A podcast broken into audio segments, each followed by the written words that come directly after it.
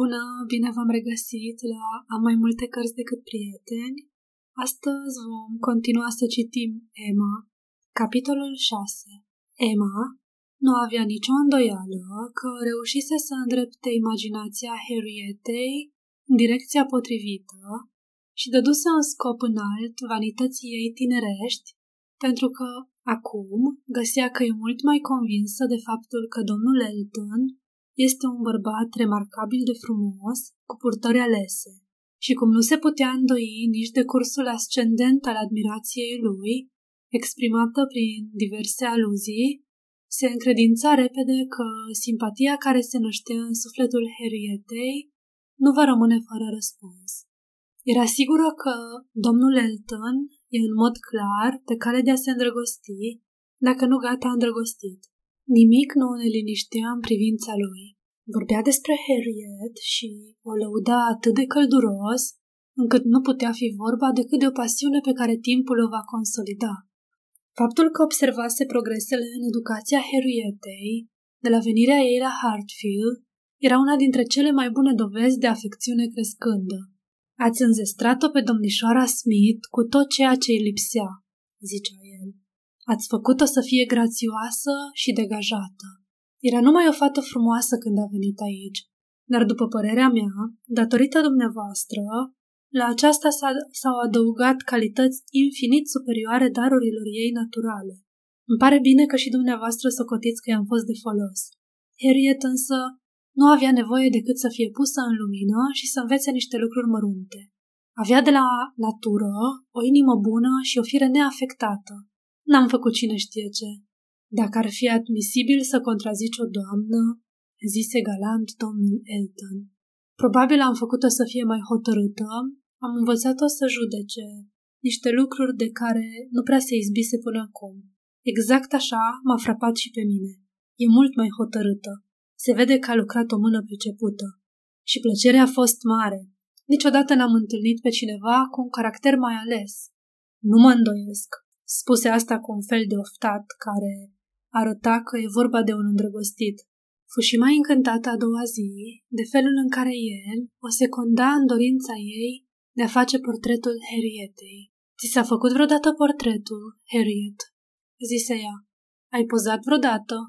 Harriet tocmai ieșea din cameră și se opri numai pentru a spune cu o fermecătoare naivitate. O, Doamne, nu, niciodată! De îndată ce ieși, Emma exclamă. Ce minunat ar fi un portret al ei! Mi-aș da toată averea să-l am. Mă bate gândul să încerc să o desenez chiar eu. Dumneavoastră n-aveți de unde să știți, dar acum doi sau trei ani îmi plăcea foarte mult să desenez. Am încercat să fac portretul câtorva dintre prieteni și lumea zicea că am ochi buni. Însă, nu știu de ce, am renunțat. M-am săturat. Dar zău, că m-aș apuca din nou dacă Harriet ar vrea să-mi pozeze. Ce drăguț ar fi să avem portretul ei. Dar vă implor, va fi minunat, într-adevăr, domnișoară Woodhouse, să vă folosiți acest splendid talent asupra prietenei dumneavoastră. Știu despre desenele dumneavoastră. Cum ați putea crede că sunt străin de ele? Camera asta e plină de flori și peisaje făcute de dumneavoastră și doamna Weston are niște tablouri inimitabile în salonul ei la Randalls. Da, băiete, gândi Emma, dar ce are a face asta cu portretele? Habar nu ai de desen. Nu te preface încântat de desenele mele. Păstrează-ți încântarea pentru chipul Harrietei. Ei bine, dacă sunteți așa de drăguți să mă încurajați, domnule Elton, cred că am să încerc. Trăsăturile Harrietei sunt foarte fine și va fi greu să-i fac portretul. Și totuși, forma ochiului e de un fel special și liniile din jurul gurii, asta trebuie prins. Exact așa. Forma ochiului și liniile din jurul gurii. Nu mă îndoiesc că veți reuși. Vă rog, vă rog, încercați. Așa a făcut de dumneavoastră, va fi într-adevăr un portret minunat. Dar mi-e teamă, domnule Elton, că Harriet nu o să vrea să pozeze. Se gândește atât de puțin la frumusețea ei. N-ați observat cum mi-a răspuns? Era limpede că voia să spună, de ce să mi se facă portretul? Da, am observat, vă asigur, nu mi-a scăpat. Totuși, nu cred că va fi greu de convins. Harriet se întoarse curând după acestea și propunerea ei se făcu imediat. Nu putu să se opună multă vreme insistențelor bine intenționate ale celor doi.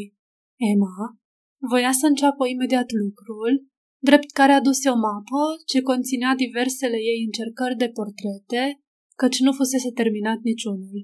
Trebuiau să decidă ce dimensiune este cea mai potrivită pentru Harriet. Întinse pe masă toate încercările. Miniaturi, busturi, trei sferturi, creion, pastel, acuarele, toate fuseseră începute pe rând. Întotdeauna voia să facă totul și, atât la desen cât și la muzică, făcuse destule progrese față de puținul efort de pus. Știa să cânte la pian și avea și voce și desena aproape în orice stil, dar totdeauna îi lipsea perseverența și niciodată nu ajunsese la maestria pe care și-ar fi dorit-o. Își cunoștea limitele priceperii, atât la desen cât și la muzică, dar nu voia să le știe și alții și chiar era bucuroasă să fie complimentată mai mult decât merita. Desenele nu erau lipsite de merit. Cel care abia fusese început era probabil cel mai reușit. Emma avea stil, dar chiar dacă ar fi fost cu mult mai puțin reușite sau de zece ori mai bune, încântarea și admirația celor doi prietenei săi ar fi fost la fel de mare. Erau amândoi în extaz. Un portret face plăcere oricui și realizările domnișoarei Woodhouse erau cu totul extraordinare. Nu vă pot oferi prea multe chipuri. N-am avut decât familia mea la îndemână. Aici e tata, tot tata, dar ideea de a poza pentru un portret le nerva așa de tare că n-am putut lucra decât pe furiș și nu seamănă prea bine. Doamna Weston, tot doamna Weston și iar doamna Weston, cea mai bună prietena mea în orice împrejurare. Poza ori de câte ori o rugam. Asta e sora mea, cu fața ei fină și distinsă, seamănă destul de bine. Aș fi făcut un portret foarte bun dacă ar fi pozat mai mult, dar se grăbea așa de tare să mă vadă desenându-i pe copii. Uite, și portretele lor. Henry, John, Bella, pe toată coala. Și seamănă toți trei. Așa mult voia să-i desenez că n-am avut încotro dar e greu să faci un copil de 3-4 ani să stea liniștit și în niciun caz nu e treabă ușoară să le faci portretul. Tot ce poți să prinzi e expresia și culoarea. Uite schița celui de-al patrulea care era sugar.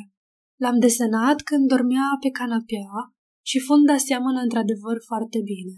Își cuibărise capul de minune, semăna foarte bine. Sunt foarte mândră de George și colțul canapelei e perfect. Și asta e ultima, zise ea, dând la ivială o schiță mică înfățișând un bărbat în picioare. Ultima și cea mai bună. Cumnatul meu, John Knightley.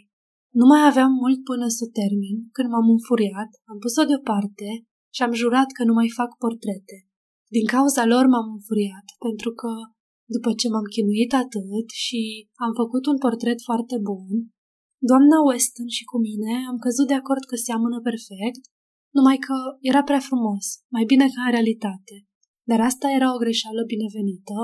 După toate astea, scumpa noastră Isabela s-a mulțumit cu o oarecare apreciere rece. Da, seamănă puțin, dar el, el e mult mai frumos în realitate.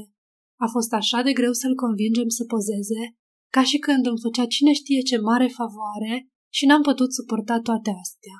N-am mai vrut să termin portretul, ca să-l pună apoi în casă și să se scuze la toți cei care calcă prin Brunswick Square că trebuie să le rănească privirile cu un asemenea tablou. Cum vă spuneam, am jurat să nu mai desenez pe nimeni altcineva. Dar pentru Harriet sau, mai degrabă pentru plăcerea mea, îmi voi călca promisiunea făcută. Oricum, nu sunt în primejdie să am de-a face cu un soț sau o soție, cel puțin deocamdată. Domnul Elton părea exact atât cât se cuvine, de surprins și de încântat de idee și repetă mereu. Nu e vorba de niciun soț sau soție, cel puțin deocamdată. Într-adevăr, cum spuneți, exact așa. Nu e vorba de soț și soții, arătând că a înțeles foarte bine la ce făcea aluzie, așa încât tema, început să se întrebe dacă n-ar fi bine să îi lase imediat singuri. Dar, cum dorea să deseneze, declarația trebuia să mai aștepte. Se decise repede asupra dimensiunilor și tipului de portret. Urma să o înfățișeze pe Harriet în întregime și să fie executat în acuarelă, ca și cel al domnului Knightley și era sortit, dacă îi se va permite plăcerea, să fie așezat deasupra căminului. Începură lucrul și Harriet, așa cum zâmbea, se înroșea, se temea că nu are atitudinea potrivită. Era pentru ochi pătrunzători ai artistei o încântătoare imagine a tinereții. Dar domnul Elton nu prea avea ce face, se tot învârtea pe lângă ea și urmărea fiecare trăsătură de penel. Crezuse că o să se așeze undeva, unde putea să privească fără a o deranja, dar fu nevoită să pună capăt situației, cerându-i să stea în altă parte. Apoi îi veni ideea să-l pună să citească. Dacă va fi așa de bun să le citească, ar fi foarte drăguț din partea lui, iar face și ei lucrul mai ușor și ar micșora plictiseala domnișoarei Smith. Domnul Elton era foarte fericit. Harriet asculta și Emma desena în liniște. Trebuia totuși să îi permită să vină să se uite și încă destul de des. Dacă n-ar fi cerut asemenea permisiune, nu s-ar fi putut numi îndrăgostit. Era gata, la cea mai mică oprire a creionului, să sară pentru a vedea ce progres s-a mai făcut și a se arăta încântat. Nu poate să-ți displacă dacă cineva te încurajează atât de mult, pentru că în marea lui admirație, domnul Elton început să distingă asemănarea încă înainte ca aceasta să fie existat. Nu putea conta pe ochiul lui, dar cât privește dragostea și solicitudinea, era ireproșabil. După prima zi de desen, totul mergea bine și schița era destul de reușită ca Emma să fie dornică să continue. Asemănarea era perfectă. Avuse norocul să prindă atitudinea. Voia numai să retușeze puțin silueta să-i dea mai multă înălțime și, desigur, mai multă distinție. Era încredințată că va fi un desen frumos din toate punctele de vedere și că își va îndeplini rolul de a lăsa ca amintire frumusețea uneia și priceperea celeilalte. Tabloul va sta mărturie pentru prietenia lor și de asemenea pentru toate acele agreabile amănunte pe care le va adăuga afecțiunea născând a domnului Elton. Harriet urma să pozeze din nou, a doua zi, și domnul Elton, exact așa cum se cuvenea, ceru permisiunea să ia și el din nou parte și să le citească în continuare. Cu toată plăcerea, vom fi fericite să fiți cu noi.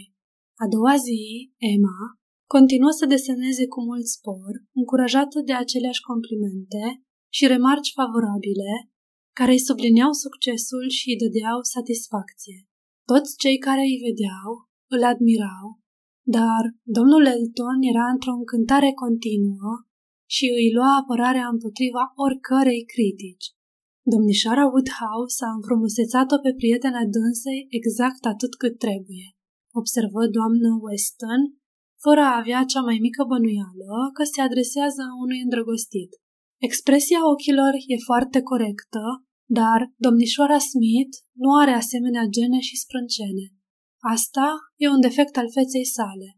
Credeți? zise el. Nu pot să fiu de acord. Mie mi se pare că asemănarea e perfectă, pentru fiecare trăsătură în parte. N-am văzut în viața mea un portret mai reușit. Trebuie să ne gândim și la efectul umbrei. Ai făcut-o prea înaltă, Emma, zise domnul Knightley. Emma știa că a făcut-o într-adevăr foarte înaltă dar nu voia să recunoască, iar domnul Elton adăugă cu căldură. O, nu, nu e deloc prea înaltă, chiar deloc. Gândiți-vă că stă pe scaun, ceea ce schimbă oricum și așa cum e, îți dă impresia și trebuie păstrate proporțiile. Proporțiile, știți? O, nu, dă exact impresia înălțimii reale a domnișoarei Smith. Exact așa, zău. E foarte drăguță, zise domnul Woodhouse. Foarte drăguț făcută, ca toate desenele tale, draga mea. Nu cunosc pe nimeni care să deseneze așa de bine ca tine. Singurul lucru care într-adevăr nu-mi place este că stă afară și are numai un șal subțire pe umeri. Te face să te gândești la guturai. Dar, tată, se presupune că e vară, o zi călduroasă de vară. Uită-te la copac. Dar nu e bine să așezi niciodată afară, draga mea. Dumneavoastră, domnule, puteți spune orice, strigă domnul Elton, dar trebuie să vă mărturisesc că, după părerea mea, ideea de a așeza pe domnișoara Smith afară a fost foarte fericită și copacul e făcut într-un stil inimitabil. Orice altă situație ar fi corespuns mult mai puțin personajului. Naivitatea purtărilor domnișoarei Smith și totul e, e splendid. Nu pot să-mi iau ochii de la el. N-am mai văzut un asemenea tablou. Imediat, se ivi necesitatea de a înrăma tabloul și aici existau niște dificultăți. Trebuia înrămat imediat, trebuia înrămat la Londra și comanda trebuia să fie făcută de o persoană inteligentă, pe gustul căreia se putea conta și nu trebuia să se apeleze la Izabela, care făcea în mod obișnuit asemenea comisioane, pentru că era iarnă și domnul Woodhouse nu putea suporta ideea ca ea să iasă din casă pe ceața din decembrie. Dar, de îndată ce problema fu comunicată domnului Elton, se rezolvă de la sine. Curtoazia lui era gata să răspundă la cel mai mic apel. Este posibil să-i se încredințeze lui comisionul. Ce plăcere i-ar face să le execute. Putea oricând să plece călare la Londra. Era imposibil să-și exprime recunoștința pentru posibilitatea de a le face un asemenea serviciu. Foarte drăguț din partea lui, dar nu putea să suporte ideea cum o să-i dea lui o misiune atât de nevoioasă. Cu aceste vorbe, Emma provocă dorita repetare a cererii și a asigurărilor și în câteva minute totul se aranjase. Domnul Elton urma să ducă tabloul la Londra, să aleagă rama, să da instrucțiuni și Emma era de părere că va putea împacheta tabloul astfel încât să nu-l incomodeze. În același timp, lui era teamă că nu se deranjase destul. Ce prețioasă povară, zise el, cu un suspin ușor, luând tabloul. Omul ăsta e parcă prea curtenitor pentru a fi îndrăgostit, gândi Emma. Aș spune eu, dacă n-ar exista o mie de feluri de a fi îndrăgostit. E un tânăr minunat și va fi exact ce trebuie pentru Harriet. Va fi și el exact așa, zău, după cum zice chiar el. Dar suspină și se pierde și inventează complimente mai mult decât aș suporta dacă ar fi vorba de mine. Mă complimentează destul și așa, ca prietenă. Probabil îmi e recunoscător pentru Harriet.